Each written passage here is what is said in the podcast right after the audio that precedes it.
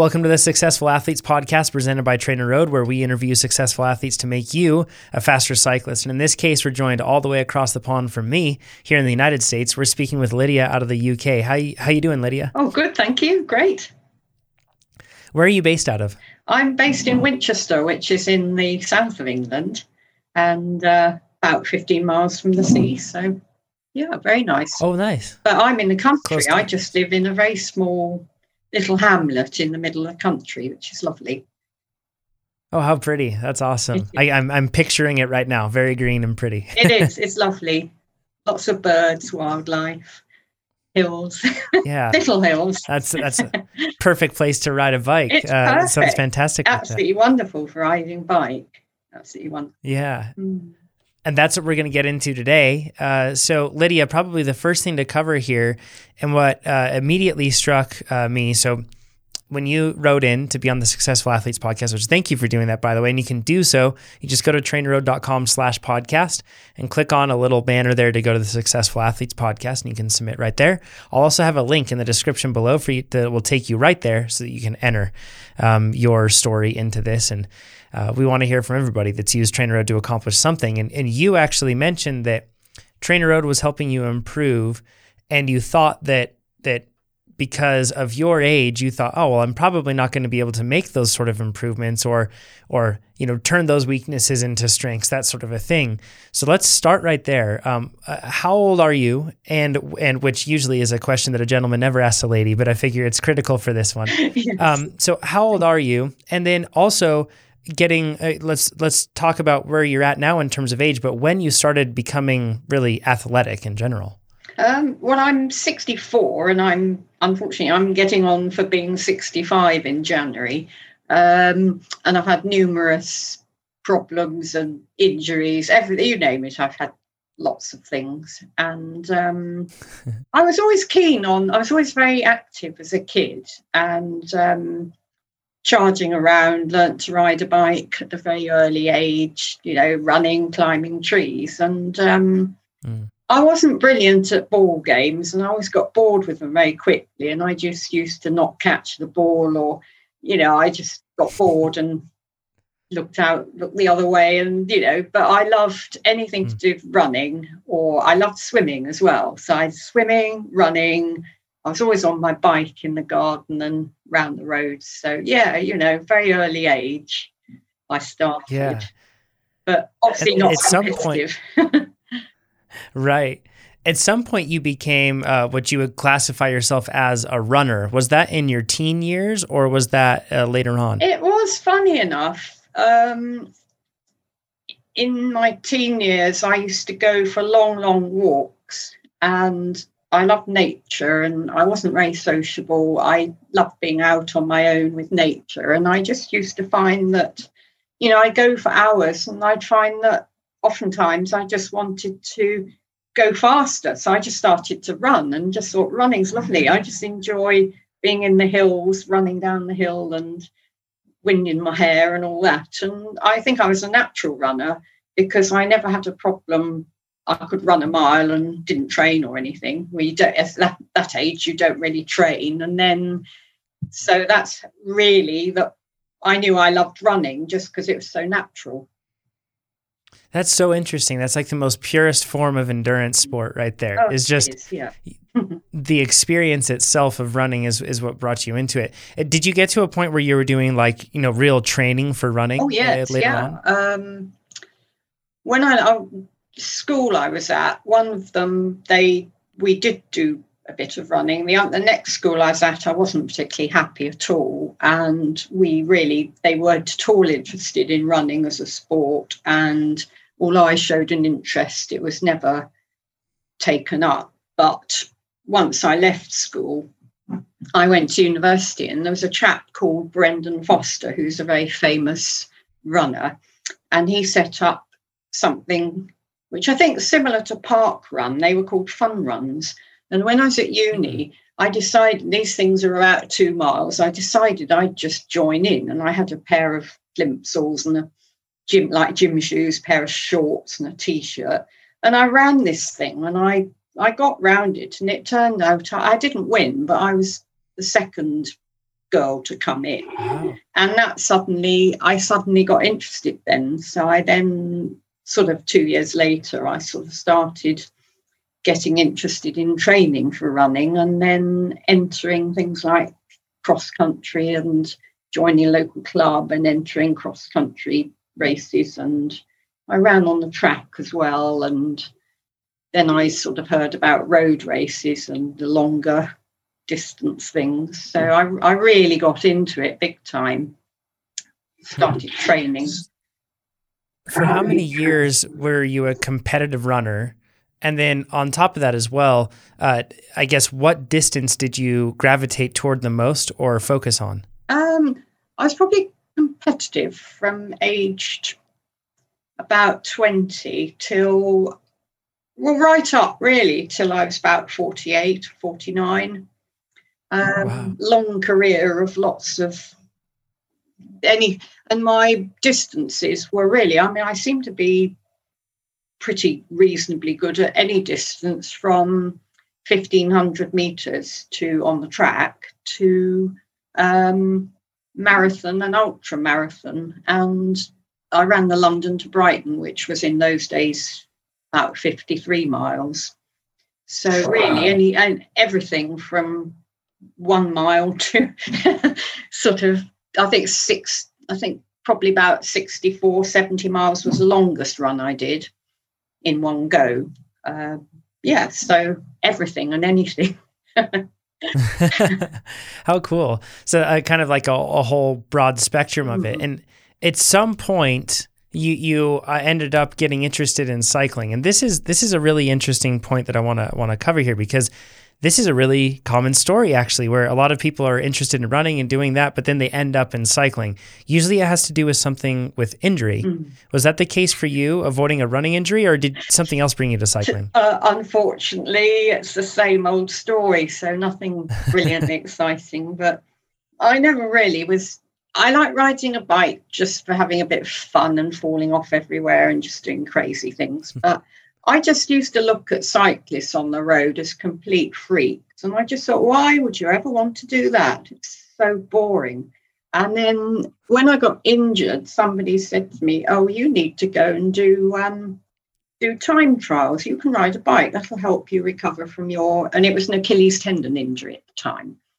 Mm-hmm. So I, I got a bike. It was um, a Claud Butler, which is a touring type bike. And I sort mm. of started by doing little time trials, usually the 10 mile ones, the shorter ones.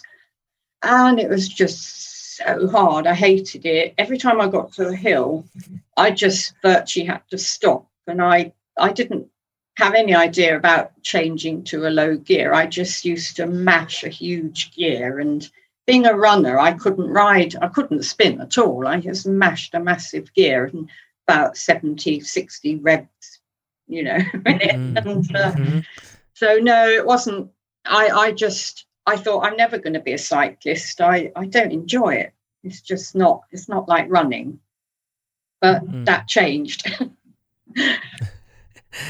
and I guess so. Once you got out of those time trials, because I'm going to like fast forward for a bit here to now, and then we'll end up going back and getting into more detail here. But you now raced everything from cyclocross to long you've even done 200 mile events. So yes. so what brought you from your competitive position in running to going i want to and, and i should say a stepping stone within that to then doing time trials and being frustrated with the hills and the gears and everything else to deciding that you wanted to race cyclocross which is one of the more intimidating disciplines in many respects just because it's so technical and there's so many elements to it. It's really dynamic.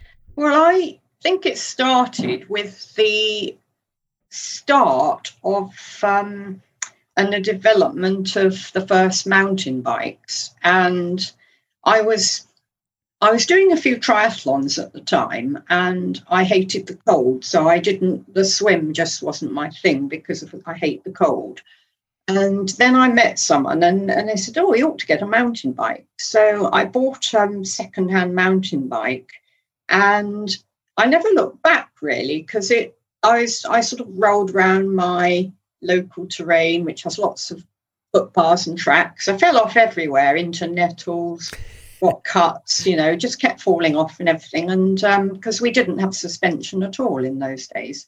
And eventually, um, I met a chap called Mick Ives who was who ran a mountain bike team, and he said, "Oh, you know, you need to enter the rate one of these races." So I entered the expert class, which I thought I'd probably be pretty good at, um, and I was. I was pretty good until we got to down going downhill, which I'd never really done off road, not proper downhill with roots and rocks and all sorts of weird things. And every time I went downhill, I'd sort of got towards the front of the group and and I'd crash and they all hated me. Everyone got so annoyed with me because I kept falling off in front of them and then either they'd fall off and slow down and I was generally messing up the whole race. And in the end of the day, I managed to come fifth. And I thought, well, actually, I really enjoyed this. And I'm going to start doing this as a proper sport. So that's when I went from the bike with no suspension to getting the sort of you know a decent bike which had front suspension. I think it was a scott. It had front suspension. And i started to do really well in the expert class. And then i was sponsored by a local bike shop. And it went sort of went on from there. So mountain biking was my my big sport. And i won lots of um, you know, races, sort of local races, and then I won the national championships and things like that. And it all kind of, I got more and more enthusiastic about biking. But, uh, we can't glaze over the fact that you're winning national championships. That's seriously impressive. Um, and and I want to ask you two questions in particular. What strengths from running helped you most with cycling and particularly mountain biking? Did you find that you were particularly able in any specific ways because of your background in running? Yeah, yeah. I think um, really my general aerobic and fitness, my ability to run, uh, my ability to ride pretty hard. You know, I had I was able to ride fairly high towards my maximum heart rate and to be able to maintain that for a long time. And also my I'm quite small, you know, I'm five foot two and weigh 49 pounds, I think is it pounds or kilos? And um, must be kilos, mustn't it? And um, I was always good at I was really a hill runner, so I was always really good at climbing hills when I ran. And um, you know, that was my forte. But the same thing started to develop. Although I told you about struggling on the hills on a road bike, as soon as I got a mountain bike, I suddenly realised actually I'm quite strong. I can ride pretty quickly mm. uphill, and the the long hills that go on for miles and miles seem to suit me the, the best. Not so much the very short, sharp little hills that need a ton of power. So that was my strength. And if anything, my weakness was a little bit on the technical side. So I was, you know, I tend to come off a bit and tend to fall off. That was my next question, actually, is how did you uh, what what helped you go from being the person that was holding the field up on the descents to mm. winning national championships? That's quite a progress. What was the most impactful thing to make you a better technical rider? I think just doing it over and over again and watching some of the good athletes talking to people. Um, I had a couple of, there was a coach in our club who, there was a couple of us girls, and he'd take us out to a hill and find all sorts of gnarly things for us to ride down. And, um, and that got me a lot more confident and got me a lot more. I mean, you talk about the um, bike body separation, which as a time trialist, you don't.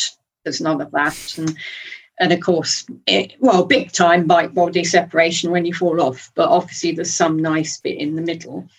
Uh, so yes, I learned that, and I got so much more confident about riding fast downhill, about also riding slowly downhill, where you're not just using speed to get yourself through the thing. You need to know you can ride down it in control. So I learned a lot about that. And more recently, I had some coaching in France with a company called AQR who do a lot of training and coaching for athletes and also mountain bike holidays. Mm-hmm. And that was much more extreme than our hills over here. It was in the Pyrenees. So there was some pretty mm. rocky, terri- for me, terrifying descents. But I I sort of managed it and I learned quite a lot out there. So I, I sort of learned about rocks and how to ride rocks, you know, both up and down.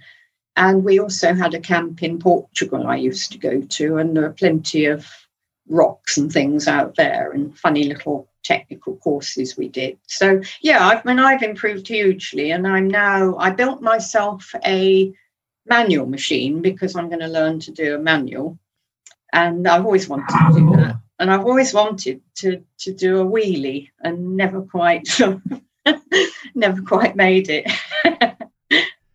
That's really cool. That's actually something that uh, Coach Chad recently built. Uh, and if you're listening to this podcast and you don't know oh, who he is, he's no, I listen to it all the time. And I remember yep, saying yep. about that, and he went on the same. I think it's Kyle and April's uh, mm-hmm. YouTube. I, I, that's how I learned how to build mine. Yeah, it's fantastic, and it's a great skill to have for sure. It's something that I need to do a whole lot better at. I want to. So you you've been competing for years, and you also mentioned something else. You've overcome a ton of different obstacles throughout the course of those years, and uh, like we're talking about here, becoming a proficient mountain biker, and and you you just laid out a lot of different things that you did to overcome that. So you seem to be the sort of athlete that encounters an obstacle and then kind of enjoys the the process of overcoming that oh, and yes. learning and getting better through That's it. Fun of it. Yeah. And one of them that you mentioned, I think, is one that we probably don't focus on enough, which you mentioned that at some point throughout your athletic career that you uh, were also had uh, struggled with and overcame an eating disorder. Mm. And I want to know when did you start to recognize that and how did you start to recognize it? Well, I was pretty unhappy at school and the transition from junior school to senior school, I was sent away to boarding school and it was so different. I found that quite difficult. And the whole thing of being a teenager, I found very difficult. And I realized that my body image wasn't what I wanted. And I started to think I've got to lose weight to look better and so on, as you do. And um, it just all started from there. And then my parents went through a really nasty, messy divorce and we moved to Bristol. And I was sent to a school, a girls' grammar school, and I, I was at a co ed school before, and I really didn't like this school. I didn't really uh, identify with a lot of the other kids, and I just, some of the work was, I was useless at maths. I just felt generally I was a failure. And that seemed to accentuate everything. And I also felt I had no control over my life because I had no choice in being sent to this school. And mm. I just couldn't, there's nothing I could do. I just had to live with it. And the eating disorder got worse and worse. And I just got where I completely stopped eating, apart from, you know, I'd sort of have an apple for breakfast and drink plenty of water and drink, I would drink coffee because that sort of reduced my appetite. And um, my parents divorced, everything went got worse and worse, and they were so wrapped up in themselves they didn't really notice that I was struggling with something. Um, so it was pretty bad because it completely. I became so un, unsocial. I couldn't because when you have an eating disorder, you can't join in with anything because there's always food around, and you you you don't you feel very uncomfortable around food and you worry people will pressurize you to eat. So it's pretty bad. And it went on for really till I till I was about sort of 18 or 19 and I went to university and I was trying really trying to get over it because I'd started running and it was my grandmother who uh, really helped me because I left my parents' home and I'd spend lots of time staying with her. And she sort of slowly, she didn't make me, but she just had stuff and I could just have a little bit if I wanted. and I spent a lot of time uh, walking and running. And I think it was a very slow process, but I think mentally I began to change. That I realized that I really loved running, but I was so weak that I'd go for a run and then hardly be able to walk when I got home because I had had no nutrition. And um, I suddenly, something goes in your brain and you suddenly change. You realize actually, maybe I will want to eat a little bit. Maybe I can eat a little bit. And, but it's totally mental. It's no, there's no way you can physically make uh, someone with anorexia eat. It's probably the worst thing you can do. And it, it has, they have to make the decision actually, I'm just going to try a little bit and just going to have something. And, um, and it gradually just, but as soon as anyone pushed me, if anyone made me eat, I'd literally run from the house and I'd be gone for the whole day, you know, or I'd stay out all night. I just wouldn't, I just, it was so terrifying. I'd just go. And in fact, I still don't like, I mean, I hate Christmas because I hate being faced with lots of food. And I, I still have the, I still carry some of the feelings of anorexia within me. And I still feel uncomfortable in social occasions and I feel uncomfortable around lots of food and, or being thinking I've got to eat something because people will think I'm rude if I don't. And yeah, I, it's it's it's a difficult one, but I do feel that I've um, well pretty much conquered it, and uh, it, it's doable. It's it's perfectly doable, and you know I I've proved it, and uh, I eat pretty well now. I think a healthy diet, and I love my food, and you know it's I've I've made progress. when you mentioned an interesting takeaway there about an athlete that um, like let's just say a, a, person that is struggling with it that really has to be an individual choice on their end oh yeah. that other people can't force them. So and i let's like externalizing this a bit more. Is there anything that either your grandma did or looking back that you wish people could have done to help you in that situation? Um, I think it was just being away from my parents and the stresses of that and the expectations. I had my father was an academic, so had very high expectations of me, and I was useless. So, so I think it's um, uh, getting to a place where you feel comfortable in yourself and you feel other people are not other people are not trying to run your life and force you into things because I think that's quite amazing. It's a feeling of lack of power, and you and you you have to take control, and you you've got no power over what's happening to you, and you're being steered in a direction you don't want to go. You're uncertain about the future. Um, maybe your self esteem is is low. Maybe you're a bit of a perfectionist, so you view yourself as being not as good as you want to be.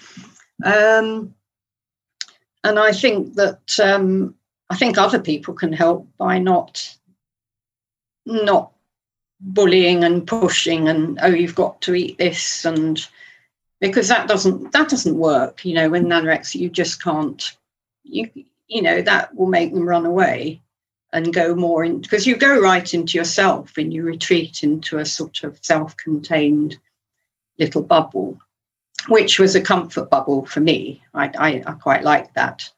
Um, but it's not particularly healthy. It's at the end of the day, it, I'm much better now that I can socialize and I'm, you know, I have good relationships with people now.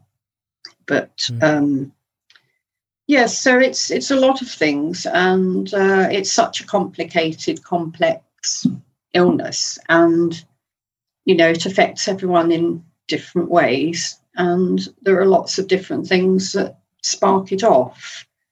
And it can be all sorts of things.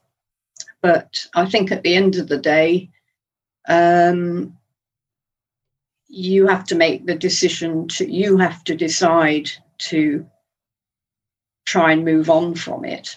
But what was important for me was having something I could do that really made me feel good. So, for instance, running was something, it just gave me this amazing endorphin.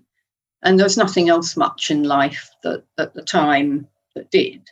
And suddenly I realized I'm good at this. I can, I'm actually a really good runner. And I, I soon realized that I was better than most people. And I had this amazing ability and, you know, being outdoors. And it just, I just thought, now I've got something. It just made me feel so much better. And the eating was difficult because unfortunately it affects your whole gut system, your stomach. And I couldn't eat things with fat in them. It used to, I used to feel nauseous and it would, I felt as if it was in my stomach for hours and I didn't like that. So I, it took me ages to be able to eat and I'd eat sort of very low fat everything.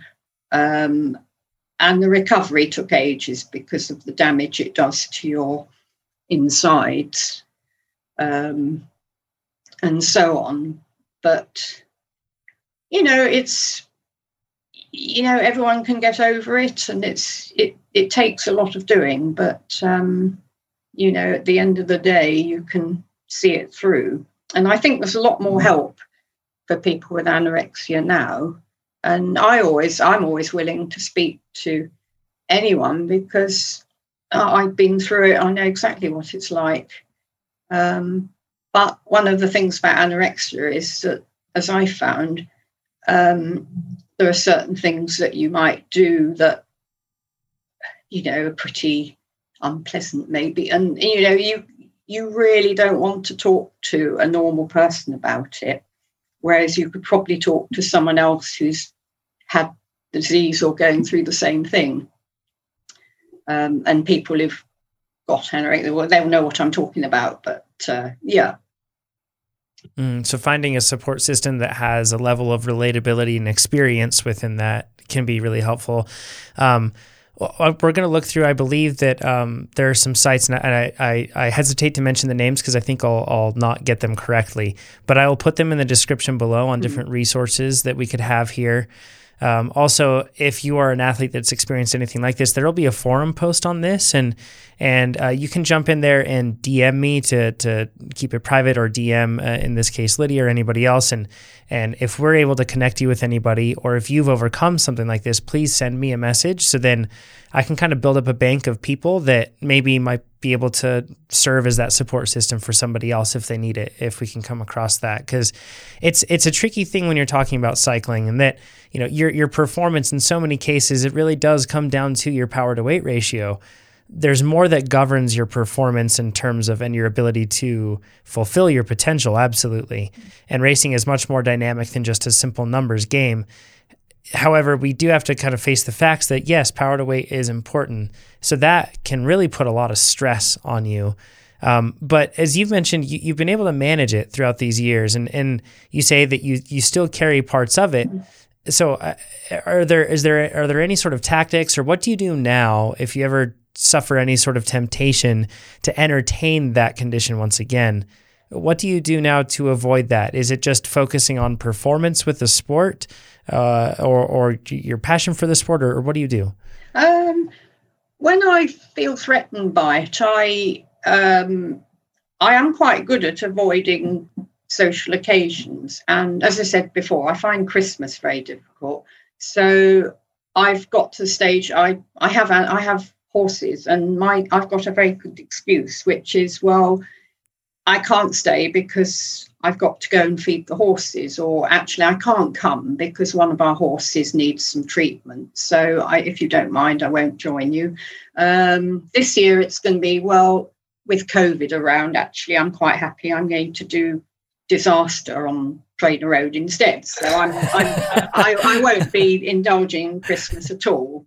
So I usually try and um, and not to be involved. And if, if it is a social occasion, most of the time, I, since I've given up alcohol, I'm a lot better about controlling my eating. I won't eat eat till I feel uncomfortable and then feel really guilty about it or be bulimic or something like that, I will uh, be very sensible and just think, well, just have this, this, and this, and then walk away from it and not be tempted to sort of eat so much like everyone else does and then feel pretty awful. So I, I, kind of manage it, but I do struggle sometimes. And you know, I mean, I have to be honest. I I could say, oh, I'm fine. I just have no problems at all, but it's it's not the case really.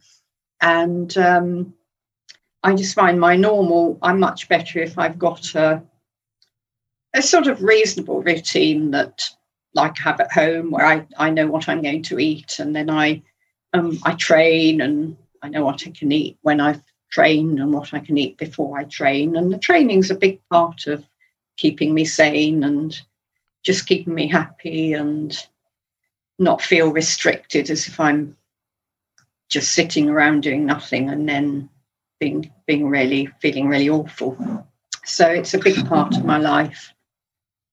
Yeah, training can be a great input for that in the sense that it can be something that's very passion driven where we are achieving very real things for ourselves so we can put focus into that. And then as we've mentioned so many times before with nutrition there there does seem to be an obsession within society to to starve ourselves for any number of different reasons. Uh, it exists. Uh, it's to indulge over the top and then to starve mm-hmm. ourselves and kind of go back and forth. And and with athletics, we tend to like celebrate when people do something with uh, and he hardly ate anything or she mm. did that whole workout. And yes. it's it's it's not a healthy thing at all. And, and no, in fact, no, we should we should really be pushing ourselves for like that you really felt fueled that effort really well like because that is that's something that's honestly really hard it's something that you have to mm-hmm. train to be good at and i think that it's something that that that is uh, I, I at least for me personally with my relationship with food i have found that in in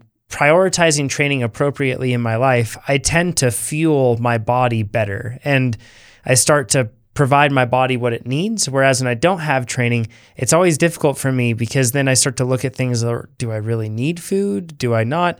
So I've never, I don't know that I've ever personally uh, struggled with anything that you would classify as any sort of an eating disorder. But I do think it's important that all of us athletes be honest with ourselves, like what you were mentioning there, that our, our relationship with food is complex. It and yeah. it it isn't something that we should just try to brush under a rug or ignore.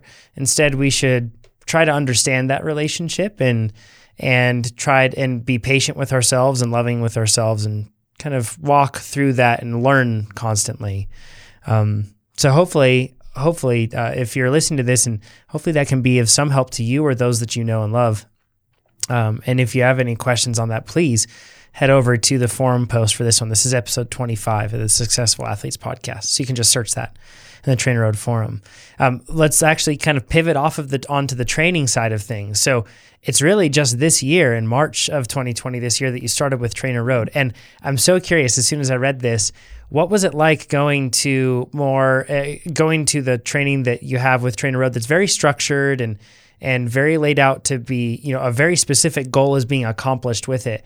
I don't know if you trained with that level of specificity before, if that was new, but what was it like to start training with TrainerRoad this year? Um, it was quite exciting, really, because I had done in the past, I'd had a coach a couple of times, and I had one, and I'd have a written training schedule. So I'd have what I was meant to do each day and at what intensity. And I, I was familiar with interval training because I love interval training and I get very bored just going for a ride. So I have to have something to spice it up.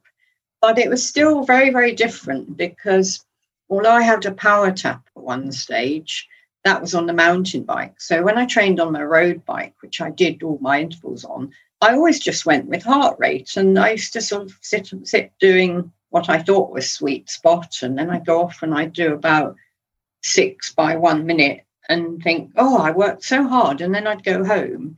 And then when I got to TrainerRoad, I had the biggest shock of my life when I saw some of your sessions because I thought, well, there seemed to be three sets of about eight of these things, like the one I did last night, which was Ainsley, Ainsley Adams, and so hard. Mm-hmm. And I just but I thought, well, this if this is really going to work, I've got to stick with it. So I started in sweet spot base, and I you know, again, it was quite hard because it was far longer than I, I thought. You know, after about half an hour, I thought, well, I've done enough now. I think I'll just make a coffee and and go. You know, I think I'll just finish. I've never trained like this before, and but I stuck it out, and uh, the more I stuck it out, the more I enjoyed it, and then I found that I could quite successfully do it, and that there was no question of.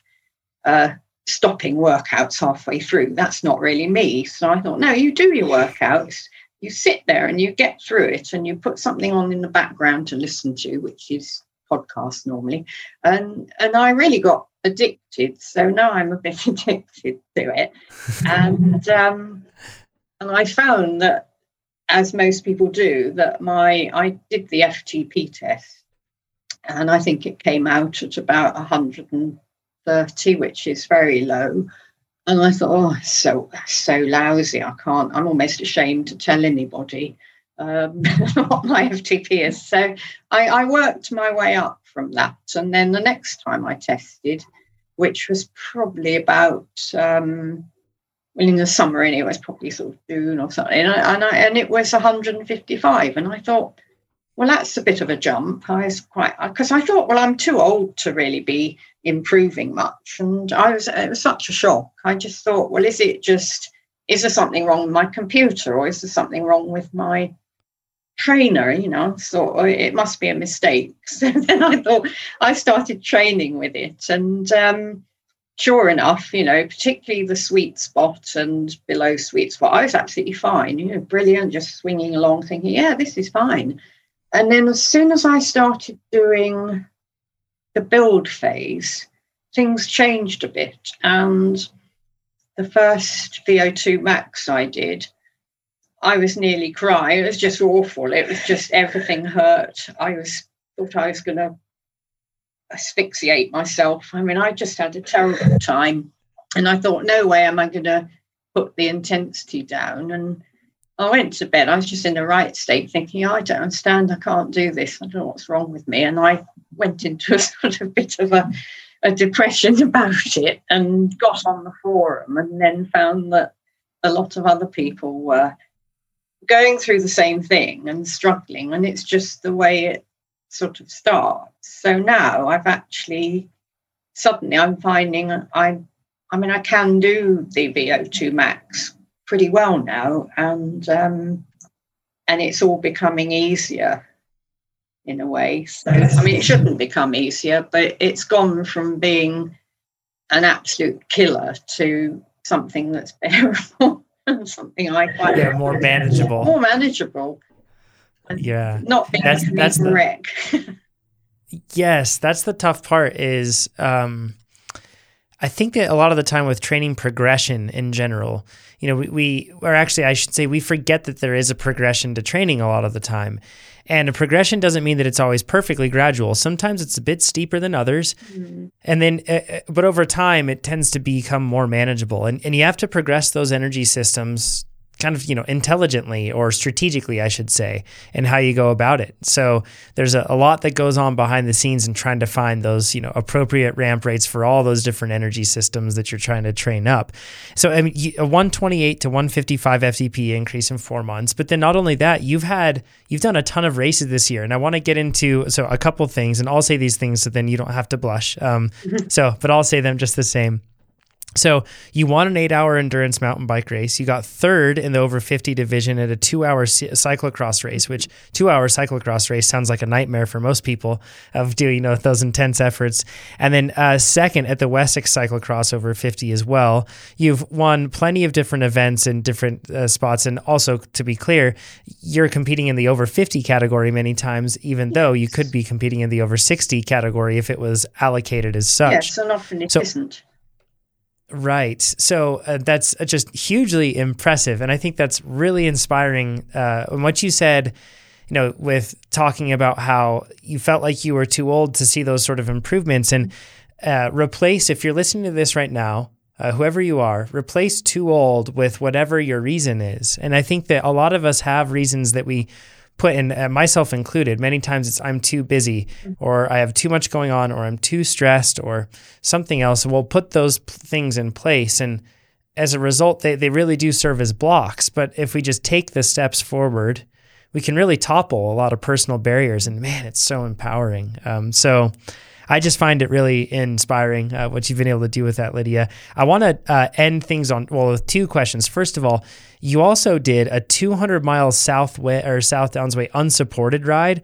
It took you 27 hours. It was brutal. And I can imagine your definition of bad weather in the UK is very different than my definition of bad weather here. So, um, can you walk us through really quick what that race was like? And I guess, like, what got you through in the tough points? Because I imagine over those 27 hours, oh, there were really hard points where you wanted to mm-hmm. quit. So, what made you keep going? Um, I'd built up to this through uh, meeting people who were into this ultra endurance, and I discovered there was a um, you you go for a record on an unsupported attempt at this 200 mile. It's out and back. It's basically two, 100 miles from where I live to out to Eastbourne, which is a coastal town 100 miles away, on an ancient old drovers road that has a lot of history attached to it. And it's virtually no road and it's just continual hills. It's not not like your area your sort of climbs but just up and down all the time and the terrain is chalk a lot of it which is extreme in the wet it's just extremely slippery and pretty dangerous to ride on um, and um, this event it's not it's something you can choose to do anytime and but you do need proof that you've done it. So i had there were spies out who'd suddenly pop out behind a bush just checking that there i was and i wasn't i didn't have someone opening gates for me and i was on my own and i i was going along. I hadn't got secret backup anywhere and these little people would suddenly jump out and sometimes they'd accompany me for a bit on their bike and weren't allowed to open gates or anything, you know, because that's part of it. And the other thing is, you're not allowed to give you food or any sort of medical attention or, I mean, say, How are you doing, mate? or something. And I'd go, Oh, I'm terrible. Or if I was in a good mood, I'd say, Oh, brilliant. I'm absolutely flying and whatever. And, um, and it was so hard. And I started, I decided to start at nine o'clock in the evening, which was probably a bit of a mistake because I set off in the dark, and as soon as it started to rain, I I went I went off straight into a ditch full of nettles and got my face stung with nettles, which was fairly unpleasant. And this was after about 35 miles. So and then the weather sort of went from bad to worse. And by the time I got to the 100 mile marker, I was on schedule because I decided I wanted to get there in 12 hours. So it sounds very slow, but it, it's a very hard ride, and particularly in the wet. And I got there, and I had Rory Hitchens, who was um, doing the photography and generally organising me. And he was at the turn point to check, obviously, to say hi and take a photo and check that I'd got down to the turn point. So I hadn't gone and taken a shortcut or something and by which time it was raining really hard. And I got to the point where I, I tried to get on the bike and I ended up walking up the first point after the turn. And then it sort of it got better and better for a bit. And then I should think three quarters of the way through, it suddenly just all went downhill. I I started to feel nauseous. I'd been eating gels all the time and I suddenly felt terribly nauseous. I couldn't get any drink down me apart from plain water.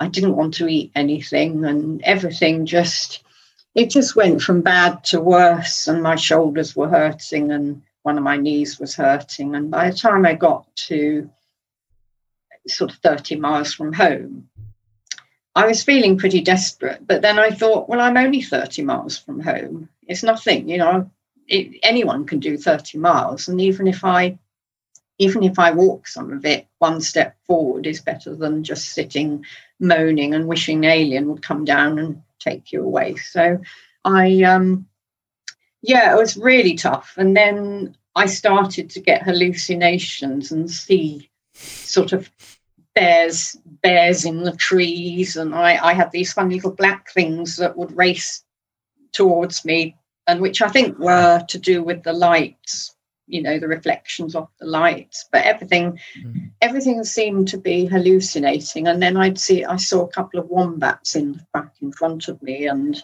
and i braked because i didn't want to hit them and you know all these weird wonderful things and um and it was i thought well somehow i'm going to get back and I, I eventually got back to the and i was just sort of exhilarated because the last sort of on this ride, the last sort of three miles, three, four miles, most a lot of it's downhill. And I was absolutely flying. And I suddenly got a new lease of life and, you know, sort of felt great. And I had the last of my, I think I had cherry bakewells or something. I had the last of those. And then I sort of went flying into the finish and um, with the celebrations at the end.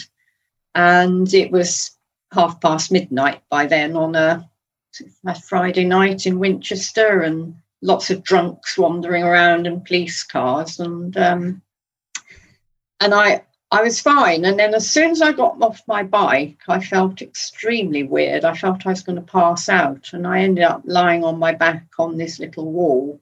And um, with the police cars driving around looking at me as if I was drunk. And it was all it was wonder, a wonderful experience. And I wrote um, I wrote a piece about it afterwards and had lots of photos, um, which unfortunately I lost, but um, computer at them, so that was sad. But oh. no, it was an amazing experience. But do I want to do it again? And the answer, unfortunately, is no. So I, I haven't. It's not something I want to do because I know I don't think my I've got a false, I've got a artificial hip and partial knee, and I just thought it's just too much to put my body through to attempt that again. So although I ride, I do long distance ride, I can ride 10 or 12 hours non-stop, but 27 hours is just, it's pushing it a bit.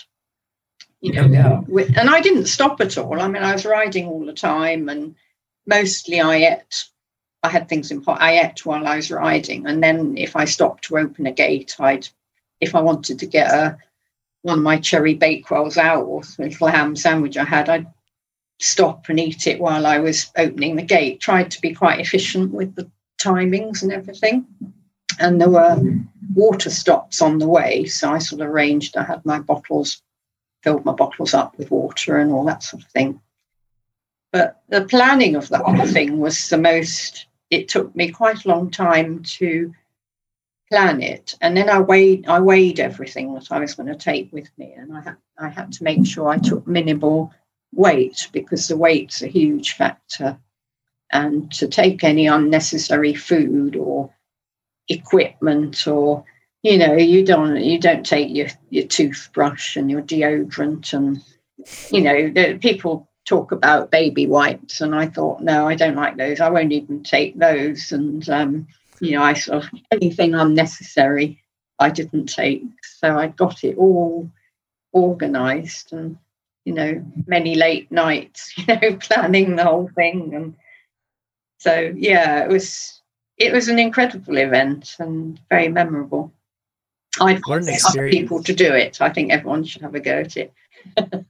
there there are some things that I feel like are best one and done, so to speak. Like, yeah, I, I, feel like I, have I've done over 200 miles once, and I was like, "That's good. I've checked that box." You know, you have. Um, la- yeah, yeah. La- last last um, question that I wanted to ask you here, Lydia, is with an athlete with so much experience, uh, training and and just being an endurance athlete for so many years, what do you see in us younger athletes?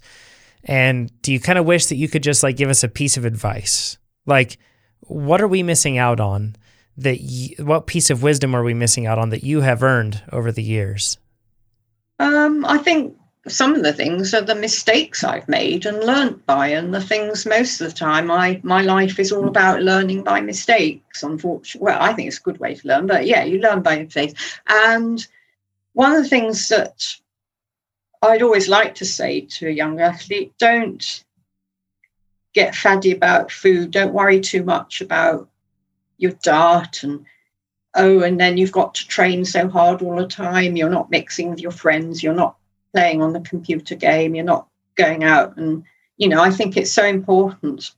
And I didn't do this, but it's so important for a young person to have a life and not feel guilty about not training and to enjoy their training because there's so much time in life. I mean, I've had so many years of being a competitive athlete, and I think, you know, as a teenager, they they're growing, they need to eat well, they need to get plenty of sleep, and just not be stressed about, not to worry about if you don't do so well in a race, or and not to worry too much about you know, having a fatty diet and doing all these things because as long as you eat healthily, um, don't just eat pizza every day, all day, every day, and stuff. Um, you know, it's you. You know, it, it, can really mess you up if you start to get anxious about that. And there's enough. I think there's enough for young people these days to be anxious about. What with the schooling and all the exams and all the problems with you know funding their uni and there's so many things to worry about they they don't want to be worried their training and racing wants to be fun and it wants to be a social thing as well and you know to and then as you get older yes you know you you can think oh well you know i'm going to train really hard i'm do high volume train road and and you know you're not um at that stage, I don't think it's so important. But I and I also think um, the other mistake I made was I overtrained myself so much that I'd run through injuries. I used to, I was, you know, had a bad knee problem with an accident at work, and I, I never got it seen to, and it ended up with me having a a new hip and a new partial new knee because of that knee injury. And I took no notice. I just thought, no, I'm not stopping running. I'm to, yes, it's a bit sore, but I'm to run through it. But to always, if there's anything wrong, don't just think you can run through it and that you're going to be better because you're not. And it's far better to let the body recover and see somebody, you know, go and see a doctor or go and see a, a really good sports physio and really get to the bottom of it because otherwise it it'll keep coming back to you and then you know you get more and more depressed and more and more feeling you're losing all your fitness. Um, so yeah and mainly if you feel you're not enjoying it anymore then look for look for another thing to do look for another sport and you know you never know you might get back to it like a lot of people go out of it when they get married maybe and have children and then you know, later in their 40s and 50s, they're all going back into the, you know, competing in the masters and uh, categories. Mm-hmm. Yeah, you know, I, you know, I, I wish I could inspire younger athletes. I mean, I'm, I'm not sure if I do, but, and I also wish I could inspire more women to um, come into the sport and, uh, and so on. Well, I think that's what you're accomplishing right now. You can count me as an inspired person for sure. Um, so I love doing this podcast. Lydia, thank you so much for for doing this. Like I mentioned, we're going to have a forum thread on this, and and Lydia is on the forum as well. So um, if you have questions for Lydia, you just enjoyed this podcast, let Lydia know. That would be awesome. You can go over, once again, just search for episode 25.